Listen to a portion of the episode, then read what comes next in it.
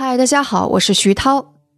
当地时间三月十三日下午，也就是中国十四日的凌晨，美国总统特朗普在白宫玫瑰园进行了记者发布会，并宣布，鉴于新型冠状病毒疫情，美国进入国家紧急状态。Today I am officially declaring a national emergency. Two very big words. 所以，特朗普究竟说了些什么？现场什么情况？以及这对美国乃至全世界都意味着什么？今天我们依然是请到了华盛顿驻站记者音乐，给我们带来第一线的信息。他也参与了这次白宫新闻发布会。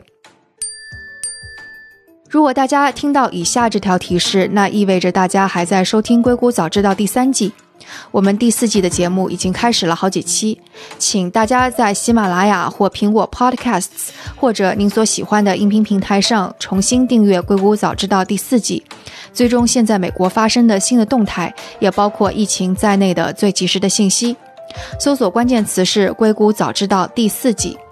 如果大家有什么问题，也可以添加我们小助手申小英的微信号“申 FM 一 S H E N G F M 一”。阿拉伯数字的一，感谢大家支持。